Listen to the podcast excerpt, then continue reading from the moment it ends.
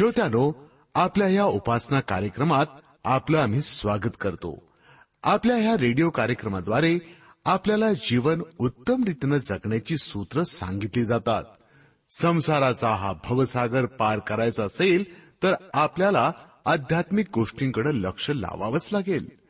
या जगात राहून जर नश्वर जगी गोष्टींच्या मागे आम्ही लागलो ना तर हा भवसागर पार होणार नाही मनाची सुंदरता पावित्र्य नष्ट करतात या भौतिक गोष्टी. पण आपलं मन ईश्वर चरणी तादात्म्य पावलं तर आम्हाला स्वर्ग लोकाचा आनंद लाभेल. याबद्दल अधिक जाणून घेऊया आपल्या या कार्यक्रमाद्वारे. आपल्या उपासनेची सुरुवात करूया या गीतानं.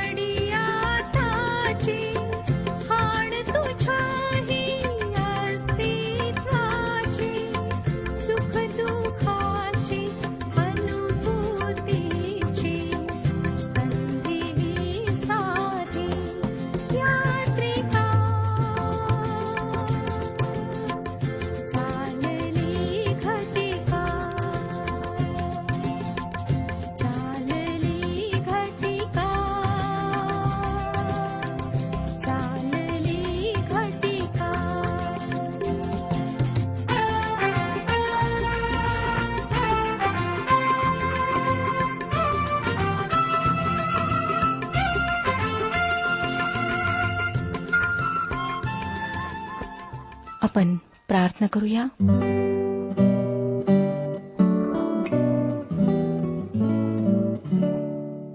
हे आमच्या प्रेमळ कृपाळू परमेश्वर पित्या आम्ही सर्व लहान थोर तुझ्या समक्ष मोठ्या विश्वासाने येत आहोत. स्वतःला नम्र करीत आहोत प्रभू. आम्हाला माहीत आहे की आम्ही आमच्या जीवनातील बऱ्याच गोष्टींविषयी अभिमान बाळगला. आम्ही घमंडी झालोत. आम्हाला असं वाटलं की आम्ही सर्व काही स्वतःच्या बुद्धिमत्तेवर आधारित राहून करू शकतो. आम्हाला वाटलं की आमची शक्ती जीवनाकरिता पर्याप्त आहे. परंतु प्रभू अनेक अनुभवांमधून तू आम्हाला दाखवलंस की तुझ्याशिवाय आम्ही काहीच नाही शून्य आहोत. आज तू आपल्या वचनाच्याद्वारे आमच्याशी बोल. हे वचन आमच्याकरिता आध्यात्मिक लाभाचं असं होते आशीर्वादाचं असं होते. जे आजारी आहेत प्रभू त्यांना स्पर्श कर. विशेष रीतीने प्रार्थना आहे त्या लोकांकरिता जे मानसिक विकाराने पीडित आहेत. ज्यांच्या जीवनामध्ये निराशा आहे दुःख आहे जे जीवनाला कंटाळलेले आहेत. आज जर एखादी व्यक्ती तुझ्यासमोर अशी आहे की जी आत्महत्या करण्याच्या तयारीत आहे तर प्रभू त्या व्यक्तीचं मन तू परिवर्तित कर. तिला तुझ्यामध्ये शांती आणि आनंद अनुभव दे सर्व लहान थोर श्रोत्यांना मी तुझ्या पवित्र हातात देत आहे. ही वेळ आमच्याकरिता आशीर्वादाची अशी होते. प्रभू यशू ख्रिस्ताच्या गोड आणि पवित्र नावात मागितले आहे. म्हणून तो ऐक. आमेन.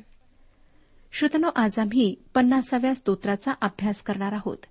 हे स्तोत्र न्यायाविषयी आहे. मंदिरातले जे तीन महान संगीत दिग्दर्शक होते त्यांच्यापैकी आसाफ हा एक होता. इतर दोघे जण हमान व एथान हे होते. आसाफाने हे पन्नासावे स्तोत्र रचले. या स्तोत्रात आपल्या लोकांचा व दुष्ट लोकांचा न्याय करण्यासाठी देवाचे न्यायाने येणे वर्णिलेले आहे. पन्नासावे स्तोत्र एक ते तीन वचने आपण वाचूया. देवाधिदेव परमेश्वर बोलला आहे त्याने सूर्याच्या उगवतीपासून मावळतीपर्यंत पृथ्वीला हाक मारली आहे. सौंदर्याचा केवळ कळस असा जो सियोन डोंगर त्यावरून देव प्रकाशला आहे. आमचा देव येत आहे तो उगा राहावयाचा नाही. त्याच्यापुढे अग्नी ग्राशीत चालला आहे. त्याच्या भोवती मोठे वादळ सुटले आहे. स्तोत्राच्या या प्रस्तावनेवरून दिसून येते की अत्यंत सामर्थ्यशाली असा परमेश्वर येत आहे. श्रोत्यानो देवाच्या लेकरांना या गौरवी आगमनाची मोठी आशा आहे. एक दिवस ते देवाला पाहतील आणि ही गोष्ट विश्वासणाऱ्याकरिता सर्वात सुंदर गोष्टींपैकी एक गोष्ट आहे. पन्नासाव्या स्तोत्राचे चौथे वचन आम्हाला सांगते त्याने आपल्या लोकांचा न्याय करावा म्हणून तो वर आकाशास व पृथ्वीस हाक मारून म्हणतो. परमेश्वर जेव्हा न्याय करावयास येईल तेव्हा त्याचा न्याय सिद्ध करण्यासाठी तो अनेक साक्षीदारांना एकत्र करेल आणि तो जे काही करतो त्यामध्ये तो नीतिमान आहे हे तो सिद्ध करेल. पाचवे वचन ज्यांनी यज्ञ करून माझ्याशी करार केला आहे त्या माझ्या भक्तास माझ्याजवळ एकत्र करा. यज्ञाच्याद्वारे देवाशी करार करणारे लोक म्हणजे यहुदी लोक होत इस्रायली लोक होत. रोमकरासपत्र याचा बारावा अध्याय पहिले वचन सांगते यास्तव बंधुजन हो मी देवाच्या करुणामुळे तुम्हास विनवितो की तुम्ही आपल्या शरीराचा जिवंत पवित्र व देवाला प्रिय असा यज्ञ करावा. ही तुमची आध्यात्मिक सेवा आहे. प्रिय श्रोत्यानो जे या वचनाप्रमाणे चालतात ते देवाचे भक्तही या पन्नासाव्या स्तोत्राच्या पाचव्या वचनात समावेशित आहेत. हे माझे मत आहे. पन्नासावे स्तोत्र सहावे वचन वाचूया. आकाश त्याची न्यायपरायणता प्रगट करीते देव स्वतः न्याय करणारा आहे. प्रभू यशू ख्रिस्त स्वतः न्याय करणार आहे. त्याविषयी पवित्र शास्त्र आम्हाला योहान कृष्ण वर्तमान पाचवाध्याय बावीसाव्या वचनात सांगते पिता कोणाचाही न्याय करीत नाही तर सर्व न्याय करण्याचे काम त्याने पुत्राकडे सोपून दिले आहे.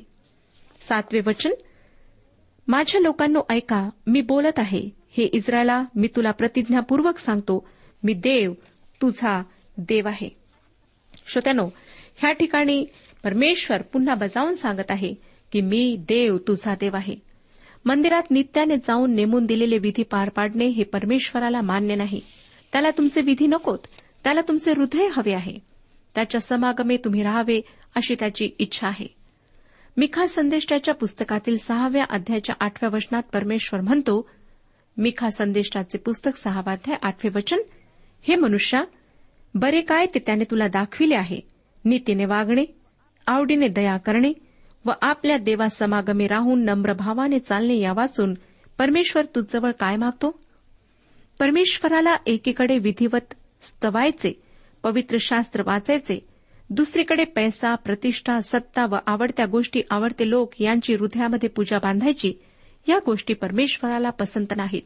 म्हणून तो या ठिकाणी आपल्या लोकांना ठासून जोर देऊन सांगत आहे की हे इस्रायला मी तुला प्रतिज्ञापूर्वक सांगतो मी देव तुझा देव आहे. या जिवंत देवाशी आम्ही त्याचा पुत्र येशू ख्रिस्त याच्याद्वारे संपर्क साधू शकतो व त्याच्याशी संबंध प्रस्थापित करू शकतो. पन्नासावा अध्याय आठ ते दहा वचने आता आपण वाचूया. तुझ्या यज्ञासंबंधाने तर मी तुला बोल लावित नाही. तुझे होमबली माझ्यापुढे नित्य आहेतच. तुझ्या घरचा गोरहा किंवा तुझ्या मेंढळ वाड्यातले बोकड मी घ्यावयाचं नाही. कारण वनातील सर्व पशु हजारो डोंगरावरील गुरेढोरे माझी आहेत. श्रोत्यानो देव आपल्या लोकांना या वचनाद्वारे म्हणत आहे तुम्ही माझ्यासमोर अर्पणे आणले तेव्हा तुम्हाला खरोखर असे वाटले का की तुम्ही मला काही देत आहात? तसे कसे होईल? कारण सर्व प्राणी व पशु माझ्या मालकीचे आहेत. या वचनावरून मला परमेश्वर इरमया संदेष्टाच्याद्वारे जे बोलला त्याची आठवण होते. इरमयाचे पुस्तक सातवाध्याय बावीस आणि तेवीस वचनात तो म्हणतो तुमच्या पूर्वजास मी मिसर देशातून बाहेर आणले. त्या दिवशी होमबलीविषयी किंवा यज्ञ बलीविषयी मी त्यास काही सांगितले नाही व आज्ञा दिली नाही. तर मी त्यास एवढीच आज्ञा केली की माझे वचन ऐका. म्हणजे मी तुमचा देव होईन व तुम्ही माझे लोक व्हाल. तुमचे बरे व्हावे म्हणून जो सरळ मार्ग मी तुम्हाला सांगतो त्याने चला. श्रोत्यानो आम्ही परमेश्वराच्या समक्षतेमध्ये त्याच्या आज्ञेनुसार चालणे याची तो आमच्याकडून अपेक्षा करतो. बारावे वचन वाचूया. मला भूक लागली तरी मी तुला सांगणार नाही कारण जग व जगातले सर्व काही माझे आहे. मी मंदिरात पैसे टाकणाऱ्या लोकांना पाहते तेव्हा मला हसू येते.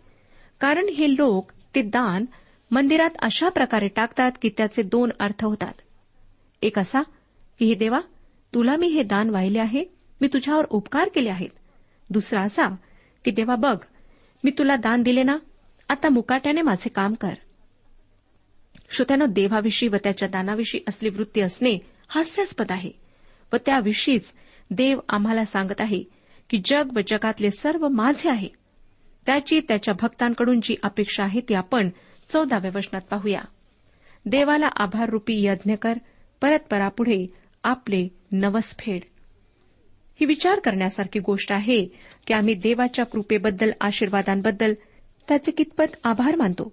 त्याला ओठांनी केलेला उपकारस्तुतीचा यज्ञ अर्पण करतो का? तो स्तुतीस पात्र असताना त्याची आम्ही स्तुती आराधना करतो काय? पुढे तो आम्हाला पंधराव्या वचनात म्हणतो आणि संकटसमयी माझा धावा कर मी तुला मुक्त करीन. आणि तू माझे गौरव करशील. आपल्या लोकांनी आपल्याकडे यावे ही देवाची अपेक्षा आहे पण तो दुष्टांचा न्यायनिवाडा करणार आहे. एकवीस आणि बावीस प्रश्नांमध्ये तो म्हणतो असे तू केले तरी मी उगा राहिलो. मी तुझ्यासारखाच आहे असे तुला वाटले. तथापि मी तुझा निषेध करीन. मी तुझी कृत्ये तुझ्या पुढे मांडीन. अहो देवाला विसरणाऱ्यांनो ह्याचा विचार करा. नाहीतर मी तुम्हास फाडून टाकीन. तेव्हा तुम्हास कोणी सोडविणारा सापडावयाचा नाही. श्रोत्यानो परमेश्वर ही गोष्ट केवळ इस्रायली लोकांना सांगत आहे असे नाही तर तो ती आम्हालाही सांगत आहे. तो आमच्या कृत्यांविषयी न्याय करायला लवकरच येणार आहे परंतु तो अतिकृपाळू आहे. तेविसाव्या वचनात तो म्हणतो जो आभाररूपी यज्ञ करीतो तो माझे गौरव करीतो आणि जो सरळ मार्गाने चालतो त्याला मी देवाने सिद्ध केलेले तारण प्राप्त करून देईन. मार्ग नीट करणे म्हणजेच आपली पापे कबूल करून येशू ख्रिस्ताला आपला तारणारा म्हणून स्वीकारणे. त्याच्याद्वारे देवाबरोबर समेट करून घेणे व देवाच्या साह्याने देवाच्या आज्ञा पाळणे होय. अशांसाठी प्रभू परमेश्वर तारण देईल असे हे वचन सांगते. आता श्रोत्यानो आपण पवित्र शास्त्रातील एका अत्यंत महत्त्वाच्या स्तोत्राचा अभ्यास करणार आहोत. आणि माझा विश्वास आहे की या स्तोत्राद्वारे परमेश्वर आपणापैकी प्रत्येकाशी बोलणार आहे. हे स्तोत्र म्हणजे एक्कावन्नावे स्तोत्र. दाविदाने अनुतप्त हृदयाने रचलेले हे स्तोत्र आहे. स्तोत्रांच्या शीर्षकाविषयी काही शंका घेण्याचे आम्हाला कारण नाही. कारण ती देखील ईश्वर प्रेरित आहेत. एकावन्नाव्या स्तोत्राचे शीर्षक आहे मुख्य गवयावासाठी दाविदाचे स्तोत्र.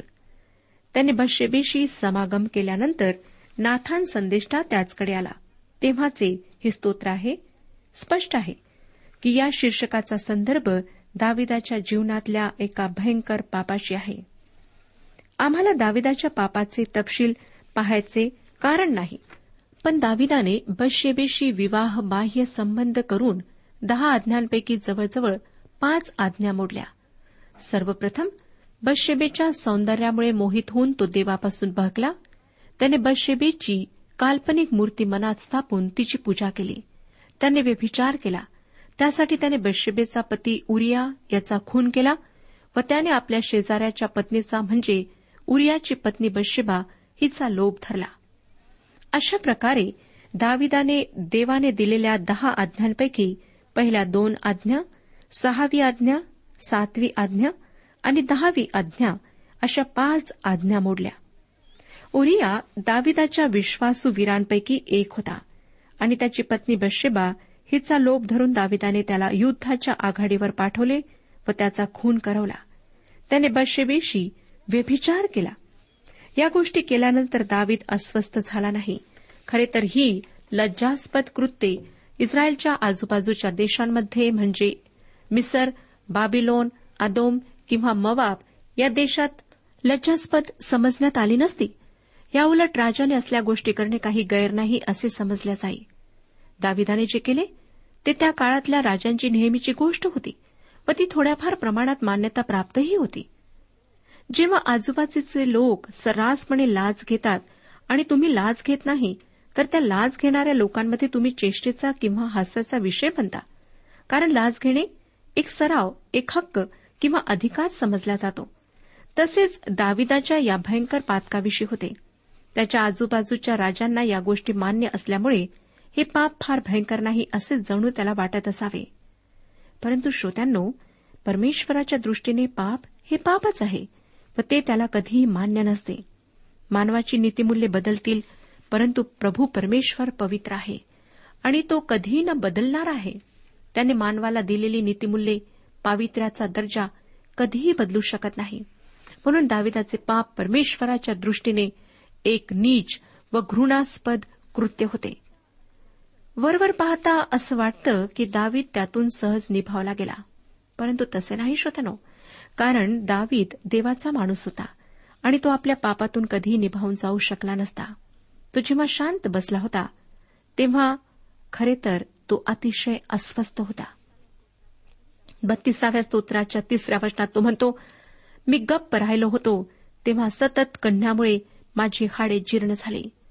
पुढे तो बत्तीसाव्या स्तोत्राच्या चौथ्या वचनात म्हणतो कारण रात्रंदिवस तुझ्या हाताचा भार मजवर होता. उन्हाळ्याच्या तापाने माझ्यातले पाणी सुकून गेले. श्रोत्यानं दावीद या दरम्यान खरोखर एक चिंताग्रस्त व्यक्ती होता. आणि नंतर देवाने आपला सेवक नाथान याला दाविदाकडे पाठवले. नाथानाने दाविदाला एक गोष्ट सांगून विषयाला हात घातला. आपण तो वृत्तांत शमोलाचे दुसरे पुस्तक बारावाध्याय एक ते सहा या वचनांमध्ये वाचूया. शमोलाचे दुसरे पुस्तक बारावाध्याय एक ते सहा ही वचने. मग परमेश्वराने नाथानास दाविदाकडे पाठविले. तो त्याचकडे जाऊन म्हणाला एका नगरात दोन मनुष्य राहत होते. त्यातला एक श्रीमंत व दुसरा गरीब होता. त्या श्रीमंत मनुष्याची मेंढरे व गुरे विपुल होती. पण त्या गरीबापाशी त्या लहानशा मेंढीखेरीज काहीच नव्हते. त्याने ती विकत घेऊन तिचे संगोपन केले होते. ती त्याचबरोबर व त्याच्या मुलाबाळांबरोबर लहानाची मोठी झाली. ती त्याच्या घासातला घास खात असे व त्याच्या पेल्यातून पाणी पित असे व त्याच्या उराशी निजत असे. ती त्याची मुलगीच बनली होती. एकदा त्या श्रीमंतापाशी एक पाहुणा आला. तेव्हा त्याच्यापाशी आलेल्या त्या पाहुण्यासाठी भोजन करावे म्हणून त्याने आपल्या शेरडा मेंढरातून अथवा गाई बैलातून एखादे न घेता त्या गरीब मनुष्याची ती मेंढी घेऊन आपल्या पाहुण्यासाठी भोजन तयार केले. हे ऐकून त्या मनुष्यावर दाविदाचा कोप भडकला व तो नाथानास म्हणाला परमेश्वराच्या जीविताची शपथ. ज्या मनुष्याने हे काम केले तो प्राणदंडास पात्र आहे. त्याने हे कृत्य केले व त्याला काही दयामाया वाटली नाही म्हणून त्याने त्या मेंढीच्या चौपट बदला दिला पाहिजे. आणि असं झाल्यानंतर नाथान दाविदाकडे बोट दाखवून त्याला म्हणतो तो मनुष्य तूच आहेस. नाथानाने जेव्हा हा आरोप केला तेव्हा दाविदासमोर प्रत्युत्तराचे तीन मार्ग होते. एकतर असा भयंकर आरोप ऐकल्यानंतर हा आरोप सरळ सरळ नाकारून तो म्हणू शकला असता की नाथानाचा हा आरोप धादांत खोटा आहे आणि तो माझी बदनामी करू पाहत आहे किंवा त्याने काहीच न बोलता आपला राजदंड नाथानाच्या दिशेने उचलून त्याला देहदंडाची शिक्षा फरमावून त्याला ठार करवले असते. या कृत्याबद्दल दाविदाला काही समर्थन देण्याची गरज राहिली नसती. आणि तिसरा प्रत्युत्तराचा मार्ग हा होता की दाविदाने नाथानाने केलेला आरोप मान्य करावा. दाविदाने या तिसऱ्या मार्गाचा अवलंब केला. त्याने तो आरोप स्वीकारला व आपल्या पापाची कबुली दिली. खरे तर श्रोत्यानो दावीद राजा होता व राजाचा दोष काढण्याचा कोणाला हक्क नव्हता. परंतु नाथानाने राजाला त्याचा अपराध दाखवून दिला. आणि विशेष म्हणजे दावीद राजाने आपला दोष पदरी घेतला. या घटनेच्या वृत्तांतातील आपण काही महत्वाची वचने म्हणजे शमुलाचे दुसरे पुस्तक बारावाध्याय दहा ते चौदा वचने वाचूया. शमुलाचे दुसरे पुस्तक बारावाध्याय दहा ते चौदा वचने. तर आता तलवार तुझे घर सोडणार नाही कारण तू मला तुच्छ मानून उरिया हित्ती याची स्त्री आपल्या घरात घातली आहे. परमेश्वर म्हणतो पहा मी तुझ्याच घरातून तुझवर अरिष्ट उभे करेन. तुझ्या स्त्रिया तुझ्या देखत तुझ्या शेजाऱ्यास देईन तो या सूर्या देखत त्यांची अब्रू घेईल तू ते काम गुप्तपणे केले पण मी हे सर्व इस्रायला देखत या सूर्या देखत करेन. दावीद नाथानास म्हणाला मी परमेश्वराविरुद्ध पातक केले आहे. नाथान दाविदास म्हणाला परमेश्वराने तुझे पातक दूर केले आहे. तू मरावयाचा नाहीस तरी तू हे काम करून परमेश्वराच्या शत्रूस उपहास करावयास निमित्त दिले आहे. यास्तव तुला जो पुत्र झाला आहे तो खात्रीने मरणार. श्रोत्यानो एक्कानव्या स्तोत्राची ही अशी पार्श्वभूमी आहे. या सर्व घटना घडल्यानंतर दावीद आपल्या खाजगी दालनात गेला व त्याने परमेश्वराजवळ आपली पाप कबुली दिली. देवाच्या सर्व महान सेवकांनी आपल्या पापांची परमेश्वरासमोर पाप कबुली दिली. चौथ्या शतकातला एक महान संत ऑगस्टिन यानेही आपल्या सर्व पापांची परमेश्वराजवळ कबुली दिली. दाविदाची पाप कबुली स्तोत्रामध्ये नोंदलेली आहे. या स्तोत्राचा अभ्यास करण्यासाठी आपण त्याचे तीन विभाग करूया. पहिला विभाग एक ते तीन या वचनांचा होईल. त्यामध्ये दाविदाला आपल्या पापांची पटलेली खात्री आणि त्याच्या ससद विवेकाची प्रखर जाणीव आहे. दुसरा विभाग चार ते आठ या वचनांचा करता येईल. त्यामध्ये पापांची कबुली व देवाची दया व्यक्त झालेली आहे. आणि तिसरा विभाग नऊ ते एकोणीस या वचनांचा होईल. त्यामध्ये शुद्धीकरण व सहभागिता यांचे वर्णन आहे. आता श्रोत्यानो एकावन्न स्तोत्राचा पहिला विभाग आपण पाहूया. एकावन्न स्तोत्राची एक ते तीन वचने आपण वाचणार आहोत. स्तोत्रसहिता एकावन्न अध्याय एक ते तीन वचने. हे देवा तू आपल्या वात्सल्याला अनुसरून माझ्यावर कृपा कर. तू आपल्या विपुल करुणेला अनुसरून माझे अपराध काढून टाक. मला धुवून माझा दोष पूर्णपणे काढून टाक. माझे पाप दूर करून मला निर्मळ कर. कारण मी आपले अपराध जाणून आहे. माझे पाप माझ्यापुढे नित्य आहे. श्रोत्यानं पाप ही कधीही एक साधी सरळ गोष्ट असू शकत नाही. ती एक गुंतागुंतीची गोष्ट आहे. परंतु चांगुलपण मात्र एक साधी सरळ गोष्ट आहे. दाविदाने आपल्या पापासाठी तीन वेगवेगळे शब्द वापरले आहेत. सर्वप्रथम त्याने पहिल्या वचनात अपराध हा शब्द वापरला आहे. अपराध करणे म्हणजे देवाने घालून दिलेल्या मर्यादांचे उल्लंघन करणे. परमेश्वराने या विश्वाला भौतिक आणि नैतिक नियम घालून दिलेले आहेत. त्याने आम्हाला काही आध्यात्मिक नियम घालून दिलेले आहेत. आणि कोणीही या नियमांचे उल्लंघन केले तर त्याला त्याचे भयंकर परिणाम भोगावे लागतात. त्या उल्लंघन करण्यालाच अपराध असे म्हणण्यात आले आहे. दाविदाने पापासाठी जो दुसरा शब्द वापरला आहे तो म्हणजे दोष होय. दोष म्हणजे एक मुळातच चुकीची असलेली गोष्ट. त्या गोष्टीचे काही समर्थन होऊ शकत नाही किंवा तिची क्षमा होऊ शकत नाही. ग्रीक शब्द हॅमॉर्शिया म्हणजे नेम चुकणे किंवा घालून दिलेल्या दर्जाप्रत न पोचणे. या दोष शब्दासाठी मूळ ग्रीक भाषांतरात हा शब्द वापरलेला आहे. म्हणजे आमच्यामध्ये मुळातच दोष आहे किंवा आम्ही मुळातच पापी आहोत म्हणून आम्ही देवाने नेमून दिलेला दर्जा गाठू शकत नाही. व आपल्याविषयी पवित्र शास्त्र रोमकारास पत्र तिसरा अध्याय आणि तेविसाव्या वचनात सांगते रोमकारास पत्र तिसरा अध्याय तेविसावे वचन सर्वांनी पाप केले आहे व सर्व देवाच्या गौरवाला उणे पडले आहेत. त्यानंतर पापासाठी दाविदाने जो शब्द वापरला आहे तो पाप हाच आहे. आणि पाप हे मुळातच वाईट आहे. ते कधीही चांगले असू शकत नाही. दाविदाला त्याने केलेल्या पापाची अतिशय तीव्र अशी जाणीव झाली. तिच्या तीव्रतेची कल्पना तुम्ही व मी करू शकत नाही. त्याने केलेले पाप त्याच्याकरिता घृणास्पद होते. शिसारी आणणारे होते. त्याच्या जाणीवेने त्याची ससद विवेक बुद्धी अतिशय अस्वस्थ झाली. त्याच्या आत्म्याला वेदना झाल्यात कारण त्याची ससद विवेक बुद्धी त्याच्याकडे बोट दाखवून त्याला त्याचा अपराध दाखवून देत होती. श्रोत्यानो परमेश्वराने आम्हाला सद्विवेक विवेक बुद्धी याकरिता दिली आहे की तिच्यामुळे आम्हाला आमच्या अपराधांची चुकांची जाणीव व्हावी. आम्ही त्या चुका कबूल कराव्यात सुधरवाव्यात. भावना असलेल्या प्रत्येक मानवाजवळ सदसद्विवेक बुद्धी असते. आपण मला असे मुळीच सांगू नका की आम्हाला आमच्या अपराधांची जाणीव होत नाही. आणि तसेच असेल तर मग दुर्दैवाने असे म्हणावे लागेल की तुम्ही आपल्या ससद विवेकावर गेंड्याचे कातडे पांघरले आहे. प्रिय श्रोत्यानो तुम्ही कधी नम्र होऊन स्वतःविषयी विचार केला आहे काय? तुमचे अपराध काय आहेत? तुम्ही कोठे चुकला आहात? तुम्ही ज्या दिशेने जात आहात ती योग्य आहे की नाही? स्वतःच्या दृष्टीने कोणीच कधी अपराधी नसते परंतु तुम्ही तुमचे अपराध दाखवून देण्यासाठी परमेश्वराजवळ कधी तशी प्रार्थना केली आहे काय? दाविदाला देवाच्या सेवकाने त्याचा अपराध दाखवून दिला. दाविदाच्या ससद विवेकाने त्याला टोचणी लावली आणि दाविदाने ती जाणीव नष्ट करण्याऐवजी परमेश्वरासमोर आपली पापे कबूल केलीत. त्याला आपल्या पापांची खात्री पटली आणि तो ती पदरी घेऊन परमेश्वराकडे गेला. तो काय म्हणतो ते तिसऱ्या वचनात आपण वाचूया? तो म्हणतो कारण मी आपले अपराध जाणून आहे माझे पाप माझ्यापुढे नित्य आहे. श्रोत्यानो त्याने ती पापाची टोचणी दाबून टाकली नाही तर त्याने आपले पाप परमेश्वराजवळ कबूल केले. आज परमेश्वर फार गंभीरपणे आपणाशी बोलत आहे. त्याची हीच इच्छा आहे की जी काही गुप्त पापे आहेत ती आपण त्याच्यासमोर कबूल करावेत. कदाचित आपणाला वाटत असेल की ते पाप करीत असताना आपणाला कोणीच पाहिलेलं नाही. जे काही वाईट आपण केलेलं आहे त्याविषयी कोणीच जाणत नाही. परंतु श्रोत्यानो परमेश्वराने आपणाला पाहिलेलं आहे. त्याला सर्व माहीत आहे.